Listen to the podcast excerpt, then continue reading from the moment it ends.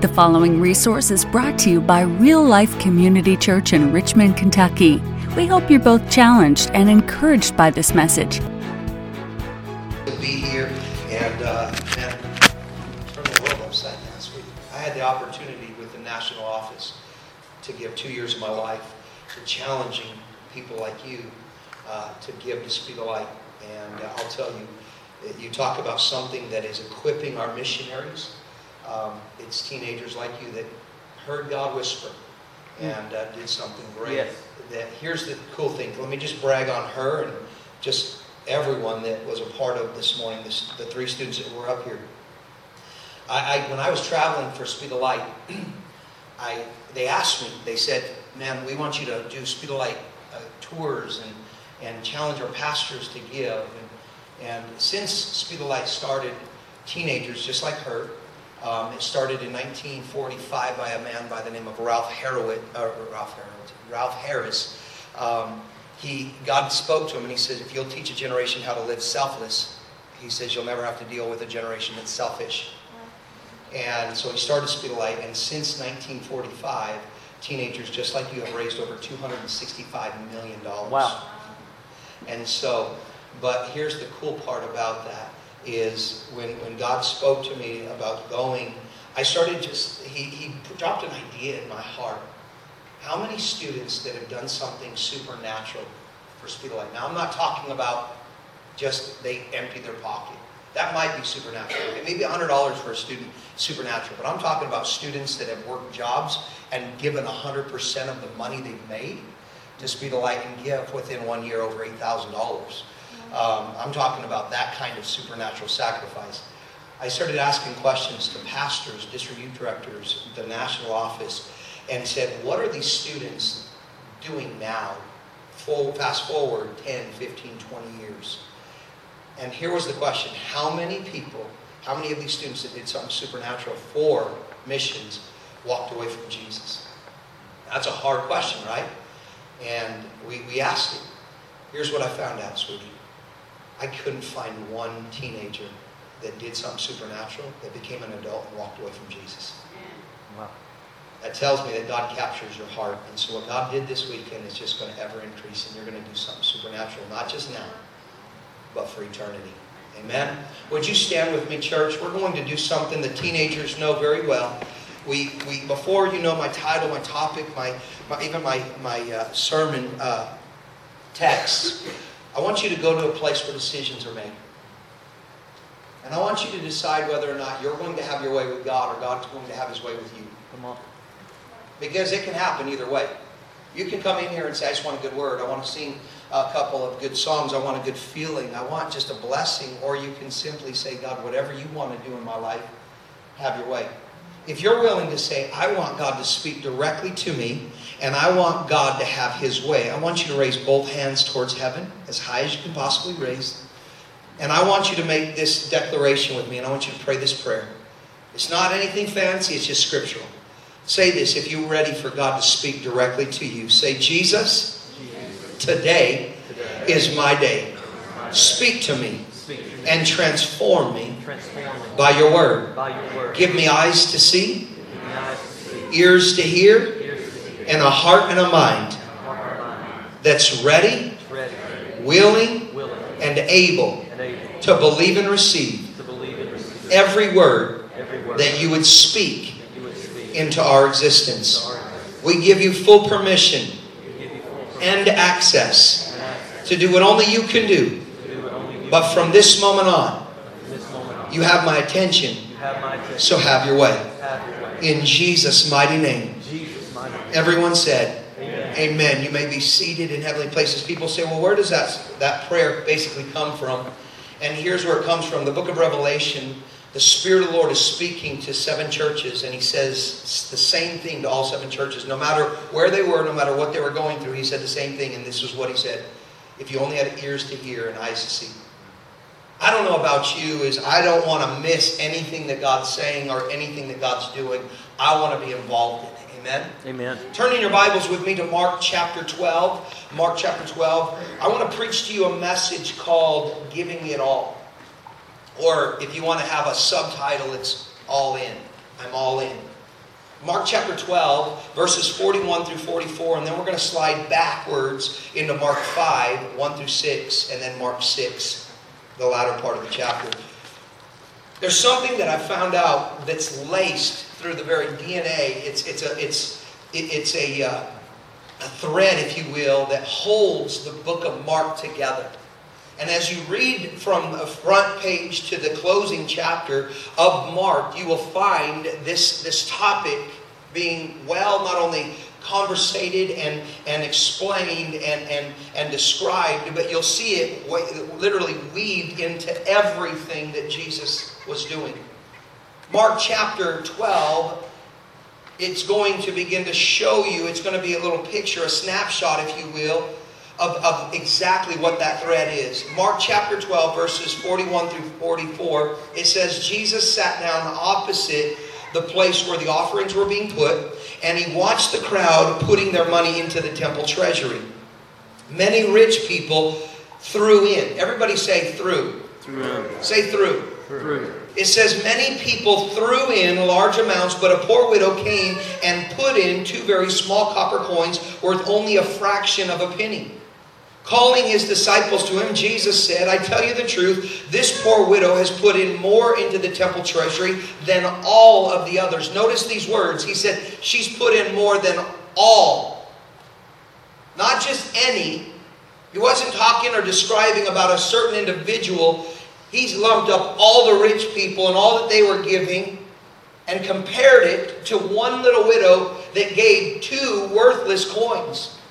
And it says, she gave more than all the others. They all gave out of their wealth, out of their abundance, but she, out of her poverty, out of her lack, put in everything, all that she had to live on. Now slide backwards to Mark chapter 5. Mark chapter 5, verses 1 through 6. Mark 5, 1 through 6, it says this. It says, Then they came to the other side of the sea, to the country of the Gadarenes. And when they had come out of the boat, immediately there met him out of the tombs a man with an unclean spirit, who had his dwelling amongst the tombs, and no one could bind him, not even with shackles or chains. And because he had often been bound with shackles and chains, the chains had been pulled apart by him.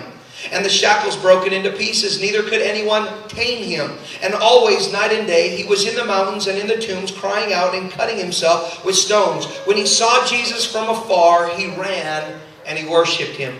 One more set of scriptures is found in Mark chapter 6, just a page over. Mark chapter 6, verses 35 through 44.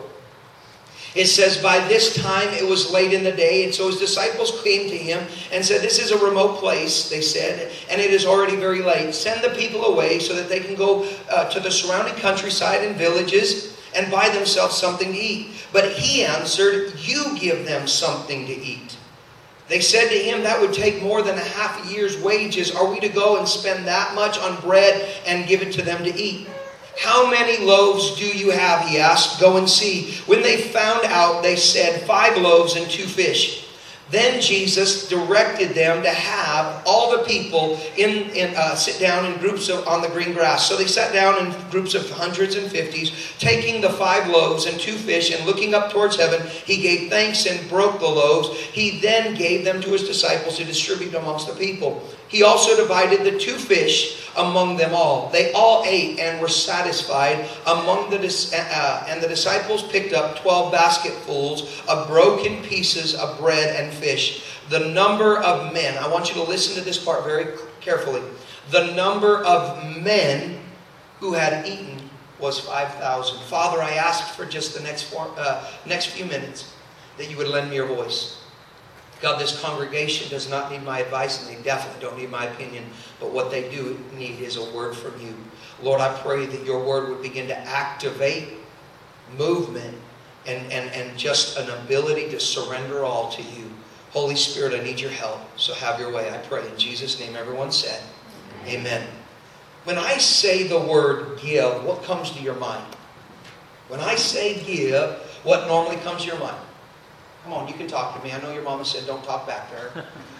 what, what comes to your mind? Money. Money, right? Money. But today I'm going to place before you an idea and a concept that I'm not only going to ask you to just consider, but to either embrace as absolute truth or cast aside as something that you do not need to be a part of, something that will not be applied to your life. And that is simply this. In order to be successful, a successful person, a successful life will be determined by whether or not that person is a giver. Let me say it this way Your entire life's success will be determined on whether or not you're a giver. Now, today we're not going to be talking about money. We're going to be talking about something else that I believe is so strategic that hell keeps us so bound up arguing and, and, and, and, and fighting and, and considering other options that we never really look at the potential that God has if we were willing to give it all. Our entire life success is determined on whether or not we're a giver. Here, let's just talk about a few things. I have never seen a successful marriage where it does not take both husband and bride giving everything they have to each other. The moment that one of them begins to be selfish and they think it's about them, their needs, their wants, their desires, their dreams are more important than the other person is the moment the enemy begins to come in and curse that marriage. It takes us being willing to sacrifice, us being willing to live up to those vows and say, for better or for worse, for richer or for poor, in sickness and in health, that we are all in in order to have a successful marriage, it's going to take both people giving everything. I've never seen people raise successful children. And when I say successful children, I'm not talking about that they're making a lot of money, they've, they've got doctorate degrees, or they're in the professional sports. I'm talking about kids that have good attitudes, good hearts, they stay sweet no matter what. I've never seen parents raise successful kids without willing to give those kids everything they have. And I'm not talking about the latest technology, the new gadgets, the latest Xbox, the greatest bike a brand new car. I'm talking about your time, your attention, your adoration, your support, your correction, your leadership, and your example. So if, if, marriage and children, how about we talk about careers? I've never seen somebody really strive and succeed in their career that's not willing to give it everything they have. To work the overtime, to learn in order to become better. I've never seen anyone elevate themselves in education that's not willing to give everything they have. What sep- separates people in education are those that are willing to give it all. So, therefore, in these arenas of life, marriage and children and, and, and careers and education, if it takes us giving everything we have, why is it that we are still trying to barter with God and see how much we truly have to give God? We still, a lot of us still wrestle with the fact of whether or not we really have to give 10% of our, of our income to God. Now, let me just ask you a question. If 100% of us is God's, why are we still wrestling with the 10% He simply asks for back? So let me say it this way. A few years ago, I came across this poem and I kind of changed it to make it a little bit more modern, but it simply goes like this. The name of the title is It Depends on Whose Hands It's In. It depends on whose hands it's in. See, a football in my hands creates nothing of excitement, but taking the same football and putting it in the hands of a man by the name of Peyton Manning created one of the all time greatest quarterbacks because it depends on whose hands it's in. It's not only depends on what's in their hands, but what they're able to do what's in their hands. Amen? So a basketball in my hands is worth about $30, but taking the same basketball and putting it in the hands of a man by the name of LeBron James, it now becomes worth $90 million because it depends on whose hands it's in.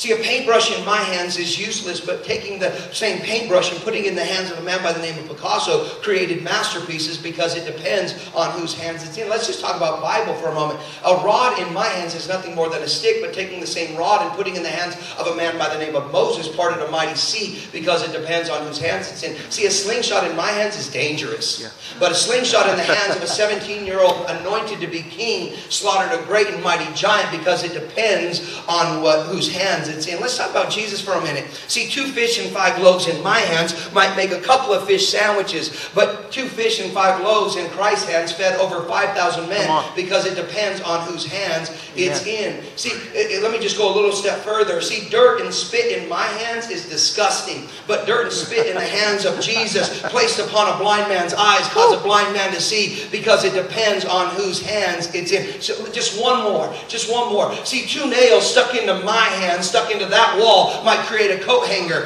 but two nails stuck in the hands of a Savior created salvation to everyone who is willing to ask. Why? Because it depends on whose hands it's in. Come on, somebody. It depends on hand, whose hands. So here's my question Whose hands is your life in? Your abilities, your talents, your marriage, your family, your hopes, your dreams. Because if it's in your hands, it's one thing, but in His hands, it becomes something completely different. So, whose hands is it in? See, let me just describe what the word give means. The word give means to relinquish control, exchange ownership, or to let go. Let me say it again. It means to exchange ownership, to relinquish control or to let go. A giver is one who releases.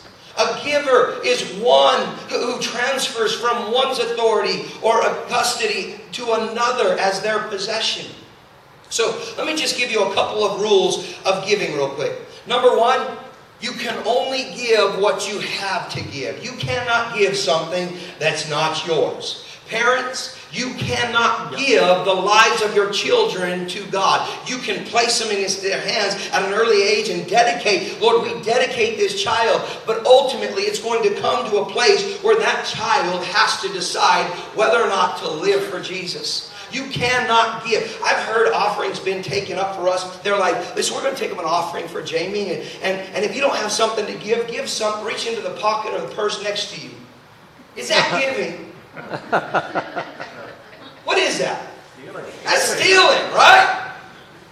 God doesn't want. That's why David said, I cannot give something to God that is not mine to give. So you cannot give something that you do not have. Yeah. The second rule of giving is this you will not give something that you're not willing to lose. You will never give something away you will never relinquish it. You'll never exchange ownership. You'll never let go of something that you're not willing to lose. The third one is this. According to the definition of giving means to relinquish control, exchange ownership, or let go. According to the, the definition and definition alone, the third rule of giving is you can only give it away once. Because once you give it away, it's no longer yours, right? So here's what I mean. When I was a kid and teenagers, don't tell your parents uh, all the stuff I told you this week about who I used to be, or they will never send you to camp again. I'm just kidding. I used to be a drug dealer. I'm just peddling something else. Amen? And it's so good. But in reality, at 11 years old, I was making $1,000 a week selling drugs. I grew up in one of the richest neighborhoods in our city, in one of the greatest families. You guys made bad decisions. I just wanted to be, I'm just going to be honest. I just wanted to be independently wealthy.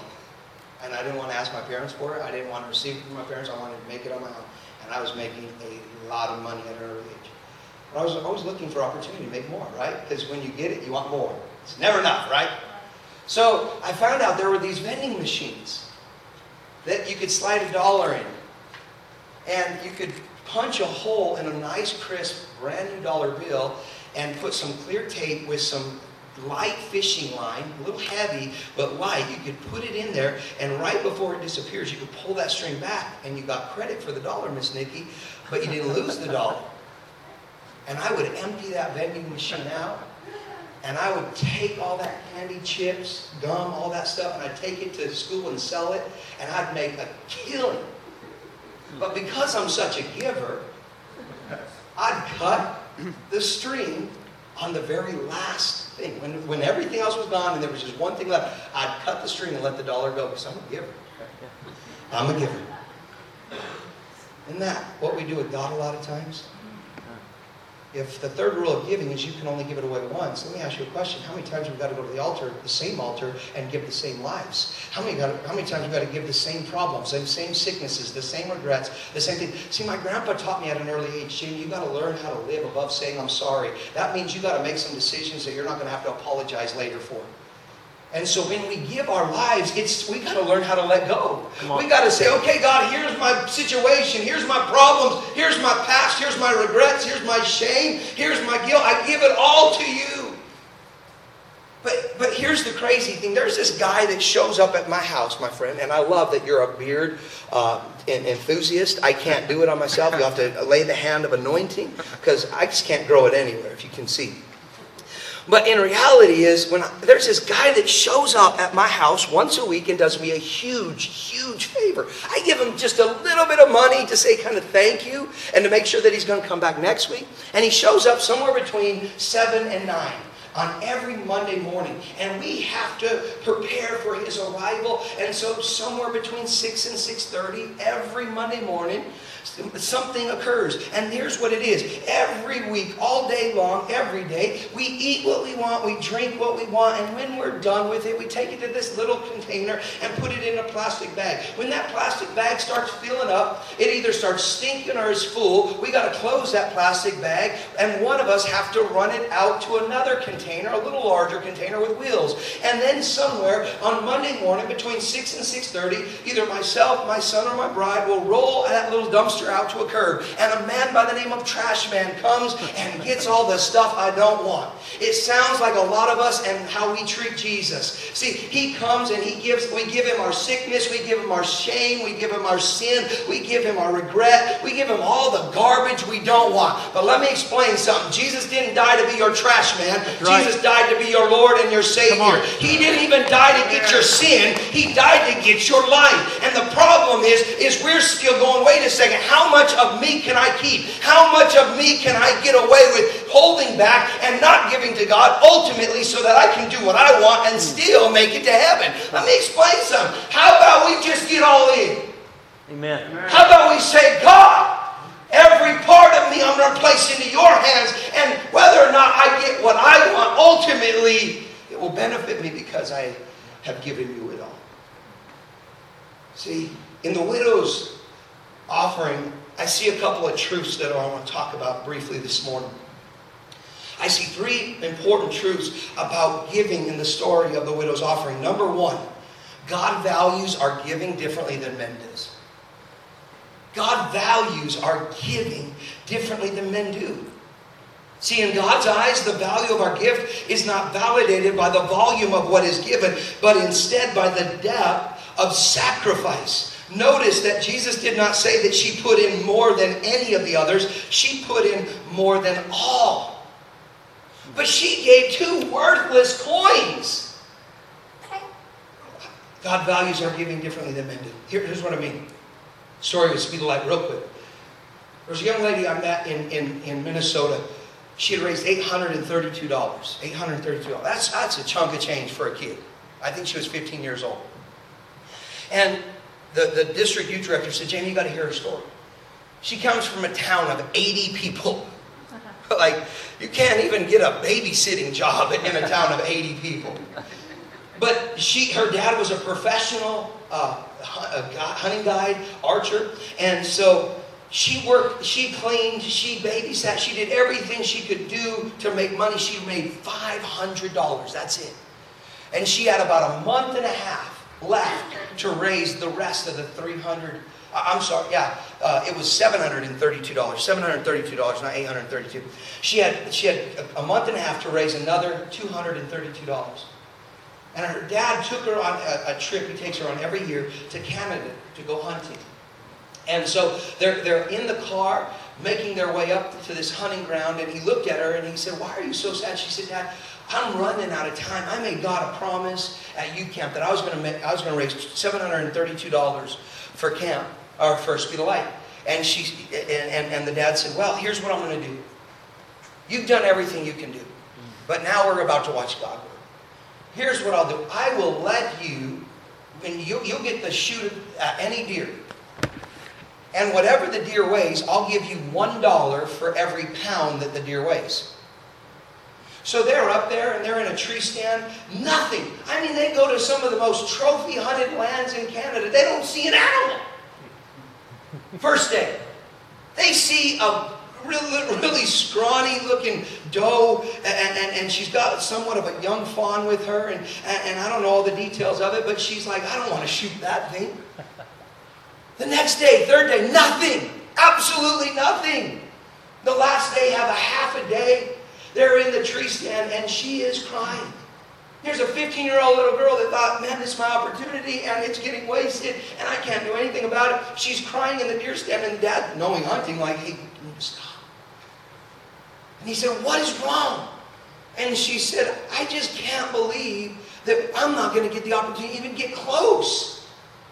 And this is what he said. He said, Have you prayed? Have you asked? You've done all you can do, but have you asked, asked God to partner with you to help you? And she goes, What do you mean? He said, Just ask God for favor. Ask God for his help. You can only do so much. So right in this tree stand, she was like, God, I need your help. And God, would you help me just send out a deer? And, and God, I just need your help to raise this money. I want to give it like you told me to give it. And all of a sudden, while they're praying, they hear this noise. And they look down, and here's Grandpa Buck. This, this massive trophy. He just look, kind of looking like, hey, kill me. He just like walks up, perfect shot, open, no trees, just sitting there and just kind of looks over at him and stops. She draws, now if this hurts your feelings, she killed the deer. If you're like a vegetarian or vegan and you don't want to hurt animals, I'm sorry. But you need to watch Veggie Tales. Broccoli has feelings too, so just don't judge me. You slaughter of vegetables that love Jesus. she slaughters this thing. They get back to camp. Anybody know how much it weighed? 232 pounds. Dad's like, that's exactly what you needed. That is awesome. She starts weeping harder. And he's like, why are you crying now? She said, because dad, at camp, when God told me that number, everybody tried to tell me to round it up or to bring it down. 700, maybe 750. She said, but I heard God say 732 pounds. And that is exactly, exactly what I've done. And he goes, That is so awesome. I'm so proud of you. And she goes, But no, Dad, you don't understand. I've never shared this with anyone else. The same day that he told me to raise $732 for missions is the same day that he called me to be a missionary to Egypt. And she said, Dad, I heard God. I heard God. See, God values our giving differently.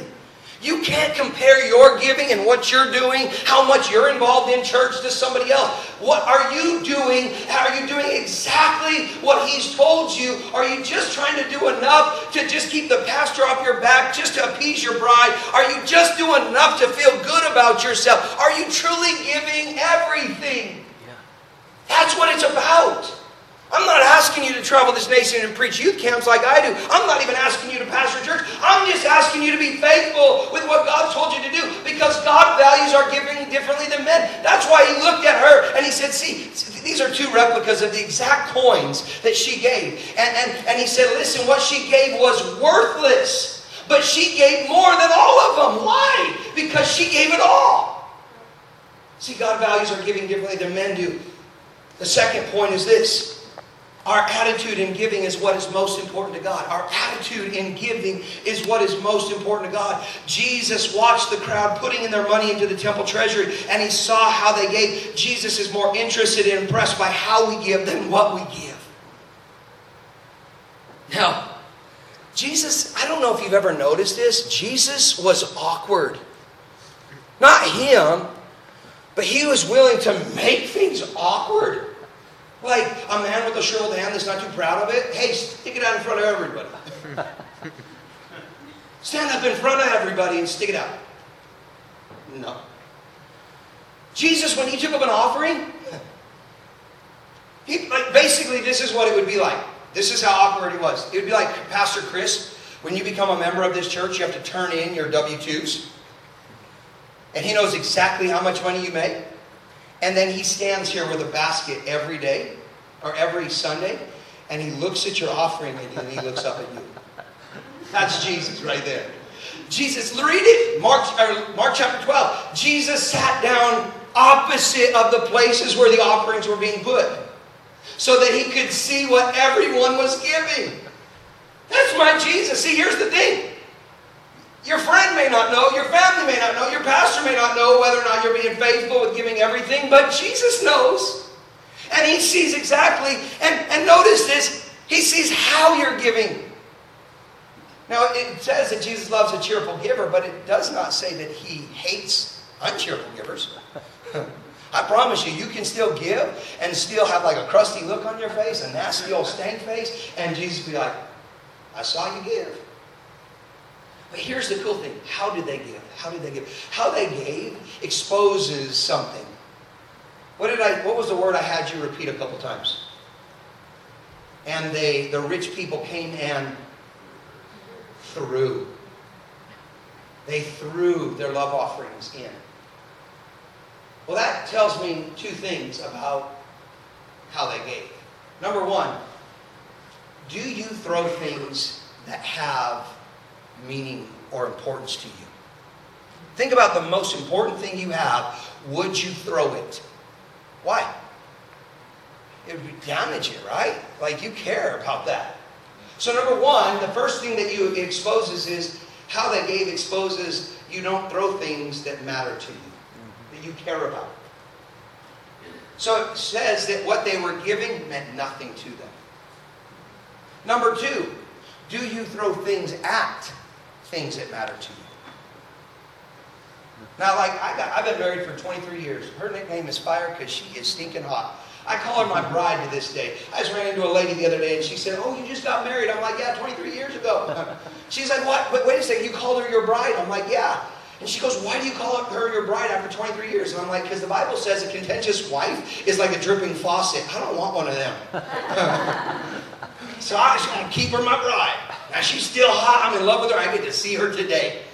I'm going to warm myself up by the fire. Come on, somebody.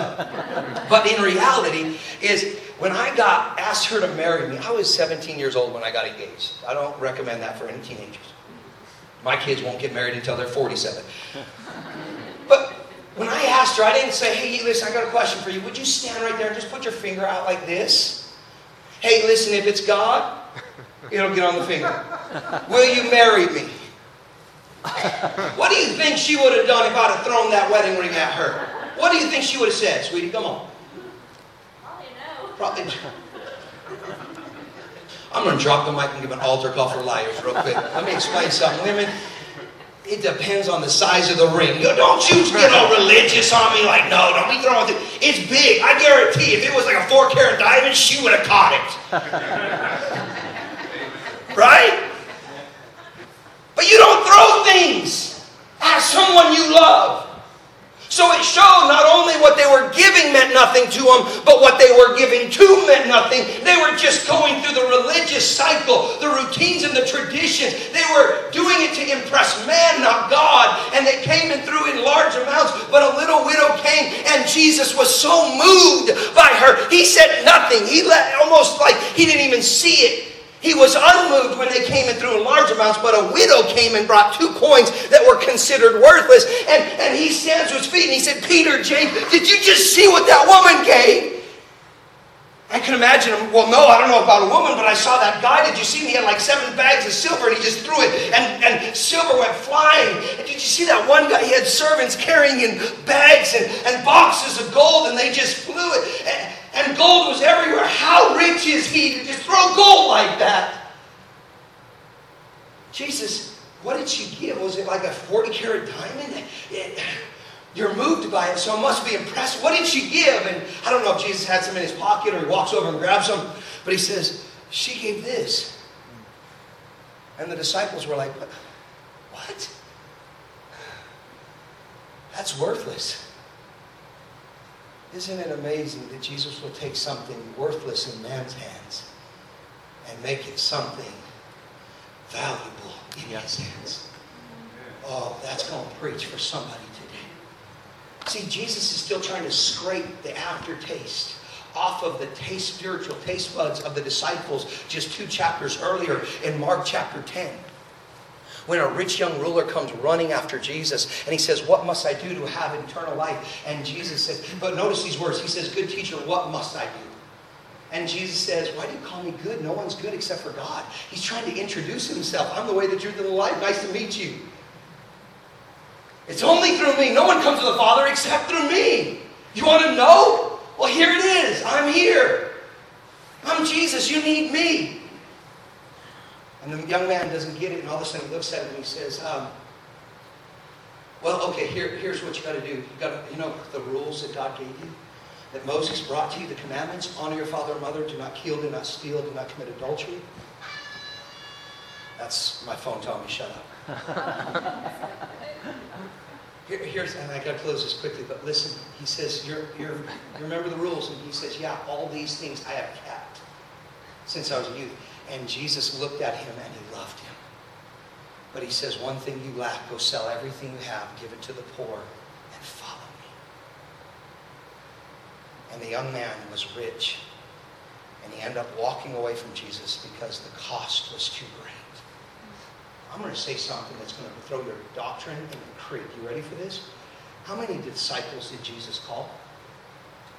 How many apostles? How many were there? There were 12. There probably should have been 13, but one of them said no. This is the same call that he gave to Peter and John. This is the same call that he gave to Nathaniel. And they all said yes. But this man said, I can't pay that price. a man that at one time was willing to run after Jesus is now found walking away from him because he's not willing to give it all. God values our giving differently than men do. How we give is most important to God. But the third point is this God cares about how much we give. See, Warren Wiersbe says it this way when it comes to our giving, men sees what's given, but God sees what's left. And by that, he measures the gift and the condition of the heart. A lot of times we hold back what we think, what we think we need. See, let me just sum this up.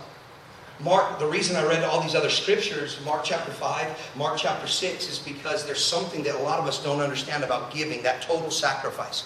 See, in Mark chapter 4, Jesus is talking about purpose. Jesus is talking about reason. Nobody does anything by accident. Even in the hidden motives of your heart, we do things in order to receive something. Nobody lights a lamp without expecting to use it to destroy darkness. So therefore, don't light a lamp and hide it. You put it on the lampstand. Nobody sows seed without expecting a harvest, but it depends on where you sow your seed. The road, the rocks, and the, and, and the shallow soil with thorns, it's not going to produce what you want. You have to throw it into rich soil, trusted soil, into the hands of God. And so he's talking about this, and all of a sudden Jesus stops and he says, Let's go to the other side of this lake. Let, us go over there. Like Jesus could change his mind in minutes. He'd be like, Okay, we're doing this, let's go there. And so the disciples are already in this boat. They're going and row, row, row your boat gently down the stream, merrily, merrily, merrily, just hanging with the king. You know what I'm talking about? And it says that there was a storm that came up. And as they, the storm came up, the disciples, most of them were professional fishermen and they knew how to handle a boat. But normally, when the storm comes, they get off the water, not stay through, on the water, and go through the storm. But they're, they're panicking. The wind's causing waves to come in and water's filling the boat. The boat starts sinking. And so they're looking for Jesus. They're just being obedient to what Jesus said. And all of a sudden, 12 disciples go and find Jesus. And it says that he's at the bow of the boat and he's asleep. You ever felt like Jesus was asleep in your situation? And the disciples came to him and they said, Don't you care that we're perishing? Don't you care? And Jesus wakes up and he calms the storm. Let me just, let me just give you a prophetic word. Just a couple minutes. See, a lot of us are going through situations that we don't like. And we don't understand why Jesus is allowing those situations. We're just being obedient. We're being faithful the best of our ability. And we're going through these storms. But notice this. If you were to go to Israel right now and say, I need somebody to take me to the tomb of Gadara where the demoniac was, they're going to take you to one of two places depending on who you talk to. Number one, if you talk to a tour guide, they're going to take you to this place that does not fit the demographics of Scripture, but it's the only place to really land a boat in that region. And so, therefore, it's this green pasture and it runs into this little rock and then it goes right into the water. Very smooth, very easy. And, but it doesn't have a cliff where pigs can run off the cliff and jump and drown themselves after the demons were cast into the pigs. So that's not the real place. The real place is if you talk to theologians and say, take me to the tomb of Gadara, they're going to take you to another place. But the reason the tour guides don't take you there is because there is not very, there's only one place to land a boat, and it's almost physically impossible to do it. It's surrounded by cliffs. But there is one little cove, one little harbor, Pastor Chris, where you can land a boat.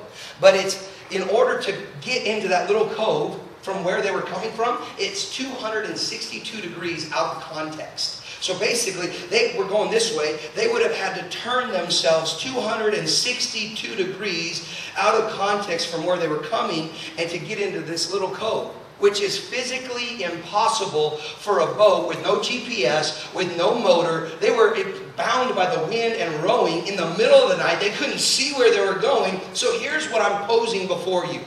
Maybe, just maybe, the wind and the waves weren't there to destroy them. Maybe, just maybe, because the wind and the waves, according to the disciples, said, Who is this man that even the wind and the waves obey his pleas? Let me explain something to you. Maybe, just maybe, the wind and the waves weren't there to destroy them, but to position them to get into a place that they could not get themselves in order to reach one hurting man. And that's how much God does. What am I talking about? Maybe what you're going through physically, maybe what you're going through financially, maybe what what you're going through emotionally is not about you at all. Ultimately, it's God trying to position you because at one time you said, God, if you can use me, use me. And He's trying to position you to go help maybe a doctor, a nurse, a lawyer, a co worker, a boss, a friend, a neighbor. Maybe, just maybe, He's heard their cry and He trusts you enough to position you and maybe make you feel uncomfortable enough to just get you to save them.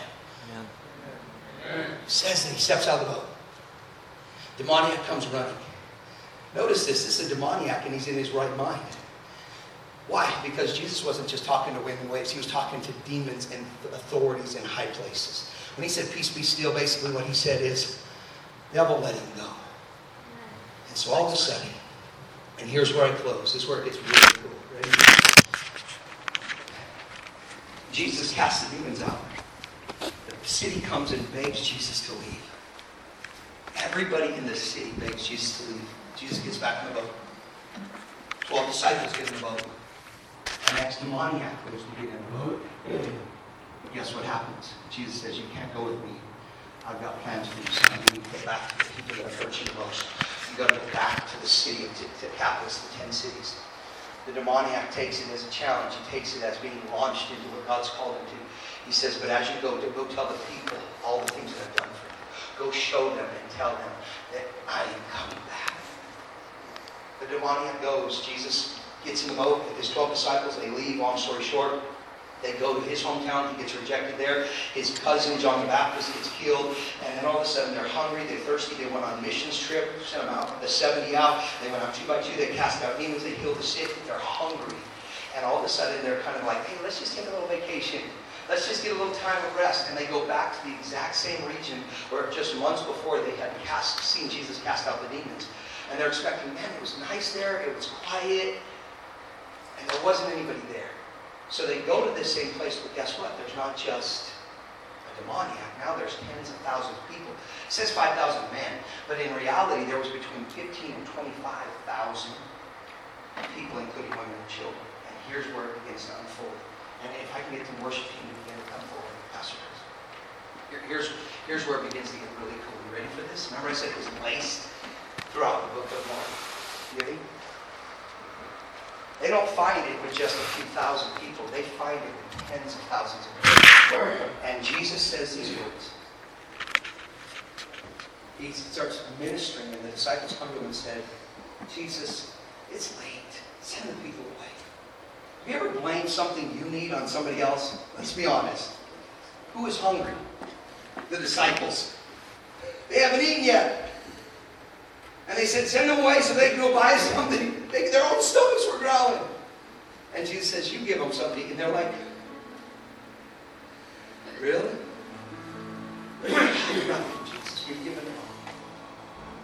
We have nothing. I can imagine Peter looking at Andrew, uh, his brother, and saying, Do you have something? You have a Slim Jim? You have a, a, trail mix? You have a granola bar? So what, what are you keeping from us? And Andrew's like, I ain't got nothing. And all of a sudden, in the middle of them asking what each other had, Jesus says, Well, what do you have? A little boy, a little boy looks at him and says, I have a sack lunch, I have a Lunchable, I have a little Happy Meal, it's got two fish and five loaves. And, and if you've ever been around a little kid, it's awesome because if it's more than enough for them, it's more than enough for everyone. They're like, oh my gosh, this could feed everybody. It's so much food. Here, Jesus, you can have it. He's giving it all. And he gives it to the disciple. And one of the disciples said, How can something so small and something so stupid go so far? Insufficient becomes so much. Brings it to Jesus and he said, All I have is five loaves and two fish. And Jesus says, Sit everybody down. And he thanks God. He blesses it, breaks it, hands it to his disciples. We know the story. Over 5,000 men, but not just men, women and children. But here's where I want to go with this in closing. What you have matters, but what you're willing to give is what changes things. The next thought is this. That's great, what you're willing to give, but nothing can be multiplied in your hand. It's got to be in His hand. The next thought is nothing will ever be multiplied until it's first blessed and broken. Here's what I mean. We live in the most blessed nation in the entire world, but are we the most broken? We'll go to an altar and say, God bless me, but have we went to the altar and said, God break me? Break me for the nations. Break me for the lost. Break me, God, because there is not going. If you're okay with just being blessed, then, then be okay with the empty seat sitting next to you and the people that are living in the city that don't know Jesus. Until when there's a breaking, there will never be a multiplying. The fourth thought is my favorite. God uses what man doesn't even acknowledge. Here's what I mean. The miracle didn't start in a field with a little boy that gave a sack lunch. It started in a kitchen with a mom, a grandma, or an aunt that prepared a sack lunch. But didn't just make a sack lunch for a little boy, but gave a little boy an understanding. You share what you have. Give what you have. You may have to temporarily go without, but make sure that somebody else doesn't eternally go without. Son, you give what you have. You share. And this little boy received that, and he went out of that place. A mom that was just trying to be faithful taught a little boy how to be faithful. And let me explain something. It didn't start in a field with a little boy with a sack lunch. It didn't even start in the kitchen with a mom that taught a little boy uh, how to share and gave him a sack lunch. It started, who told the mom about Jesus? Who told him that Jesus was coming? Possibly an ex-demoniac that went home to those that had hurt him the most, people that had frustrated, people that got on his nerves, people that tried to tame him, people that tried to lock him up. And Jesus sent this man and he went and told everybody he could. And all of a sudden he comes back and he tells everybody about Jesus. He said, if what Jesus has done in me, he can do again in you. Thank you for listening. If you'd like to know more about how you can have a relationship with Jesus Christ, or if you have questions about our church, you can email us at info at myrealchurch.org. Real Life Community Church is located at 335 Glendon Avenue in Richmond, Kentucky. We invite you to join us for worship Sunday at 10:45 a.m. or Wednesday at 7 p.m. Visit us online at myrealchurch.org.